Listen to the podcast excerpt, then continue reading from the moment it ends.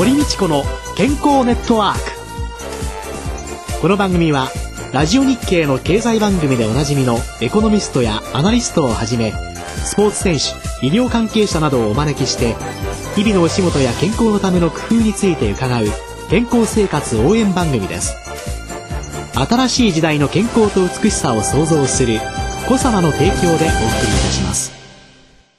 未来を開くテクノロジー。サイエンスに裏付けされた製品とサービス。コサナは独自のビジョンによって新しい時代の健康と美しさを創造し皆様のより豊かな生活に寄与したいと願っています。正直に科学する。私たちはコサナです。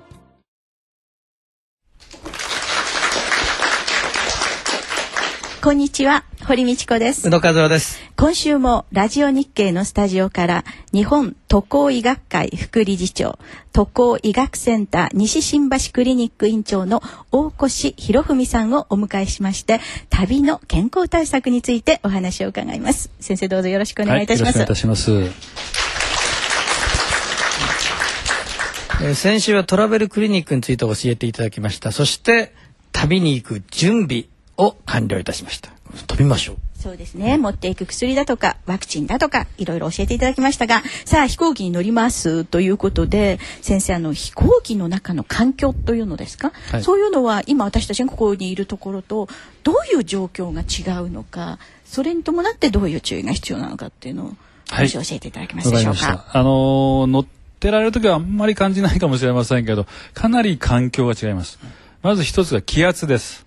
東京この辺にいれば1気圧ぐらいですね。うんそれが飛行機でどんどんどんどん上がってきますと、外の気圧も下がりますけど、実は中の気圧も下がってるんです。飛行機は巡航高度に達する大体1万メートルちょっとなんですけども、そこの気圧はもう0.2気圧ぐらいなんですが、そこまで落っこちてしまいますと人間生きていけないんで、ある程度は高めに維持されてますけども、0.8気圧ぐらいなんです。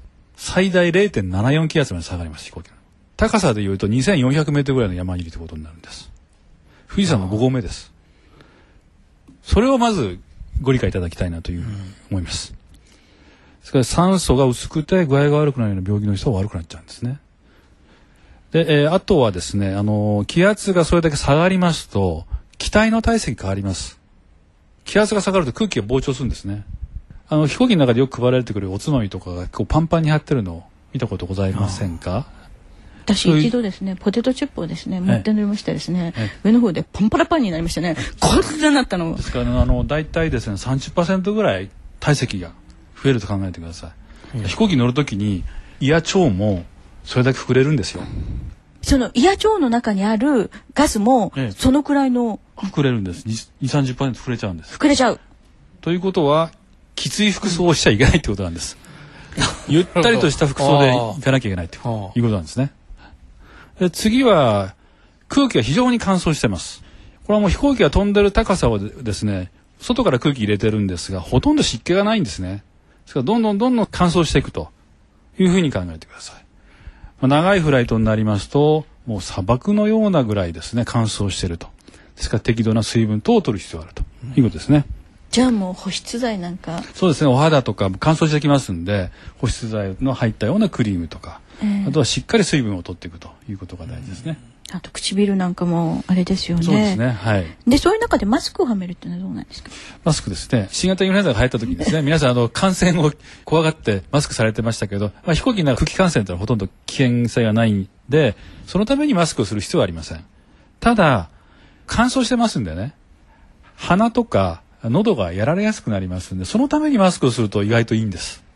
私もあの飛行機に乗って寝るときはマスクしたりして寝てますね。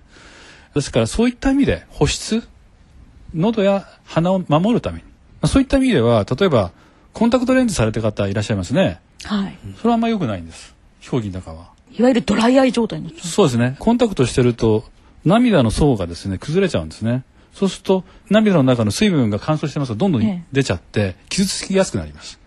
コンタクトレンズよりメガネを飛行中はですね、されといた方が安全ですね。じゃあ長時間飛行機に乗るときには、コンタクトレンズではなくて、メガネをはめて、はい。まあ寝ちゃう時とかいろんな時にもマスクをしておいた方がね。体の予防にはいいということで、はい。で先生そのガスがこう膨れちゃうっていうことなんですけど、はい。おならが出そうになったらどうするんですかね？女中でそうなったら 手で押さえていて。今のはカットですよ。あの ー確かにですね女中で安くなります。うんそれはやはりあらかじめトイレ等に行って出すものをしっかり出しておいていただくという,、いうのがまず便秘の方は苦しくなりますんで地上でちゃんとトイレに行くということが大事です。うん。旅行に行く前に便秘をコントロールすると非常に大事なことなんですね。あとはガスの多いものは飲まない。ビールとかシャンパンなんかもすごい多いですよね。あとまあ炭酸飲料ですね。ああいったものは飛行機の中では飲まない方がいいですでも飛行機の中でね、何がいいですかって言われるとね、そうそうそういったものも出ますけどほどほどにしていただいて、ねはい。そういうのが入ってない方がまあいいっていうことなんですね。ええ。あとあの糖尿病のお薬で、はい。未消化の糖が増えてガスが溜まるお薬という副作用があるようなアルファグルコシダーゼとかあるんですけど、ええ。ああいうの飛行機の中の機内食食べるとき飲んだ方がいいんですかね？まあそれ短時間であればですね飛行中は飲まないってことはできますけど長時間になると薬ですからやっぱり飲まないようにっていうふうにはできないと思いますんで、出やすくなるということをよくご理解の上で早めにトイレ等に、早めにトイレええに行く。行くような形でで対応するしかないでしょうね。はいあともう一つの飛行機っていうと、エコノミークラス症候群というか、はいはい旅行者血栓症というか、あるドクターにですね、堀さんみたいなのが一番送りやすいんだよって言われたんですけどね、私。そうですか。はい。えー。と美人が起きやすいと。ラジオでよかったね、これ。そうじゃなくて。いや、中年ではい、血液が固まりやすいかなっていうのと、まあ、体型といろいろ考えておっしゃってくださったんだろうと思ったんですけどね。そうなんですか。ね確かにですね。あの女性 女性の方が多いんですね。ずっと座ってますと足むくんできますね。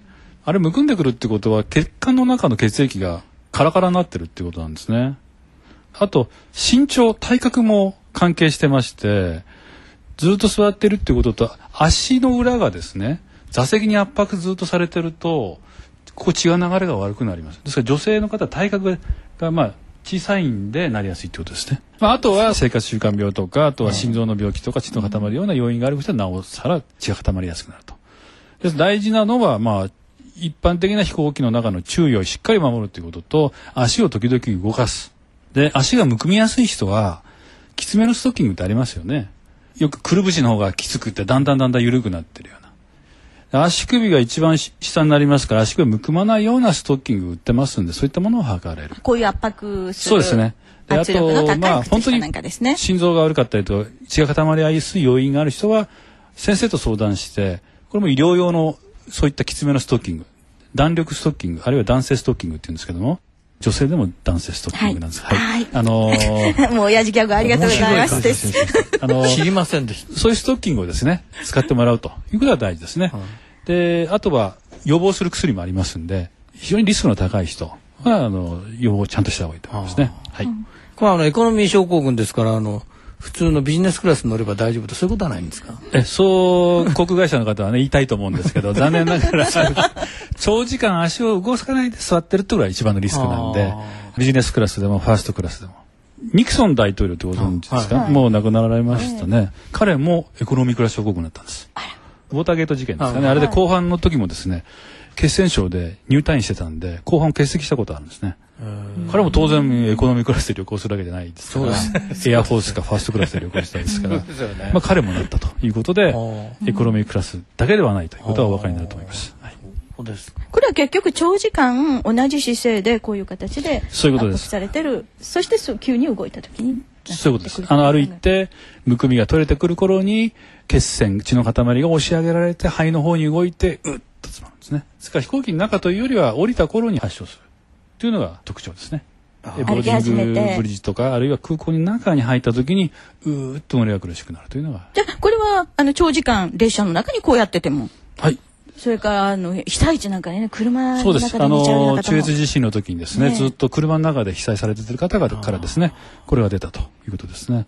変わり種ではですね、アメリカの報告なんですけど、ええアメリカンフットボール、年末から年明けにかけてやるんですよね。ずーっと。それをずーっと見てた人が血栓症になったということで、フットボール血栓症という名前を付けた先生がいるんですけども、全然受けなくて、その後使われておりません。まあ、要するに長時間足を動かさないで座ってるということは危険だということですね。あとと飛行機っていうとこうね耳がねちょっと痛くなるっていうあーありねますね。ああいうのがはい。ものすごくなりやすい人と全然なんともない人とはい。どうなんですかねあのあいらっしゃ違いは。います。はい。皆さんも多少は右の変化を感じたことがあると思いますけども、まず登っていく時は詰まった感じしますね。うん。あれは鼓膜の中にある中耳という部屋の空気が膨張してるからなんです。で鼓膜の裏にある中耳と鼻はつながってます。普段は閉じてるんですけども気圧が変わった時開くんですねそういう時だけ開くんです、そうするからだんだん耳の詰まったのは取れるんですね。これは登っていく時。今度降りる時。今度空気が収縮しますからなかなか空気が通りにくくなります。そういった時に耳抜き。一番簡単な方法は唾を飲み込んでいただくことです。鼻をつまんで唾を飲み込めば一番簡単です。で先ほどあの詰まりやすい方っていう話がありましたけども、風邪ひいて鼻が詰まってる時。えアレルギー性鼻炎で鼻が詰まってる時。こういった時はこの耳管という管が開きにくくなりますので耳抜きできにくくなります。そういった時に点鼻薬、市販の点鼻薬を刺していただいて10分ぐらい経ってからまた耳抜きをしていただくと。そうすると非常に耳抜きがしやすくなります。そうすると血管収縮作用のある点鼻薬を使う。それいつ頃使うといいんですか？えっ、と気圧が変わる前ですね。例えば飛行機に乗る時でしたら乗る前に10分ぐらい前にやる。乗る10分ぐらい前。で長いフライトでしたら降りる前に到着間際ですね。30分ぐらい前ですね、にやればよろしいと思います。気圧が変化する前に点鼻薬をうまく使うと、えー耳が痛くなるのが予防できます、あとは頻回に耳抜きをやるということですね。あとあの赤ちゃんとか子供とかでそんな耳抜きも抜けないしはい。ギャーギャー泣かれたらどうしたらいいんですかね？赤ちゃんよく泣きますね飛行機で。到着間際に泣くことが多いんじゃないかなと思うんですがあれは耳が痛いんです耳が痛いよって言えないんで泣いてるんですが、そういった時に泣いてると自然に耳抜きできます。いやほっといた方がいい。ちょっと様子見てて で泣きが止まないなと思ったら水をあげるんですね。水をあげるとゴクンゴクンと飲むとまた耳抜きがしやすくなりますんで、まあ、ちょっと様子見て泣き止まないなと思ったらお水をあげるというのがいいですね。あそういうことっていうのはやっぱりそのキャビンアテンダントの人たちっていうのは全部トレーニングされててそう対応するように。はい。昔指導しておりましたあのちゃんとあのそこ訓練を受けてます。あ今、はい。マスコミで話題の航空会社で。はい。そうでございます。はい。あとあの鼻血なんかが出ちゃう人もそうですね。あの飛行機の中か乾燥してますんで鼻水が固まりやすいんですね。固まってくるとなんかこう気持ち悪いんでついつい触ってしまいます。そうすると鼻血が出てきます。まあ鼻血が出やすい場所の一つですね飛行機の中は。で鼻血の止め方ぐらいやっぱり皆さん覚えておいた方がいいと思いますけどもよくなんか鼻血が出たら首の後ろと時とかに間違いです。前かがみになって鼻をしっかり小鼻をしっかりつまんで。え前かがみですか？昔はですねこうやって上向けて。上向いちゃダメなんですよ上向いちゃダメなんだそうです。失速しちゃいますから。あ前向いて小鼻をつまむ。10分ぐらいして止まんなければこれはやっぱりどなたか呼んだ方がいいですね。先ほどの点鼻薬なんですけどあれ血管収縮作用がありますので、点鼻薬をちょっとつけてやると止まったりするんですじゃあみ耳がツンとする人とかいろんなの点鼻薬は海外旅行に持ってった方が。いいえーあの点鼻薬は持ってった方がいいと思いますよ。中耳炎になっちゃったら例えば息でなってしまったら 帰りにも必ずなりますからまた治療も生かしなきゃいけないし下手すると 飛行機乗れないって判断されることもありますんでそういった耳対策はしといた方がいいですね。じゃあ飛行機に乗る時にははい。点鼻薬マスク要するに乾燥と気圧の変化によるガス。そのガスはお腹のガスと耳のところのガス。ということが大切ということなんでしょうか。もう飛行機の中も大丈夫。そうですね。さあ今度 来週着陸してみましょうか、はい。えー今週のゲストは日本渡航医学会副理事長渡航医学センター西新橋クリニック院長の大越博文さんでした。来週も大越先生にお伺いします。堀道子の健康ネットワークお相手は堀道子と宇野和夫でしたそれでは皆さんごきげんよう。さようなら。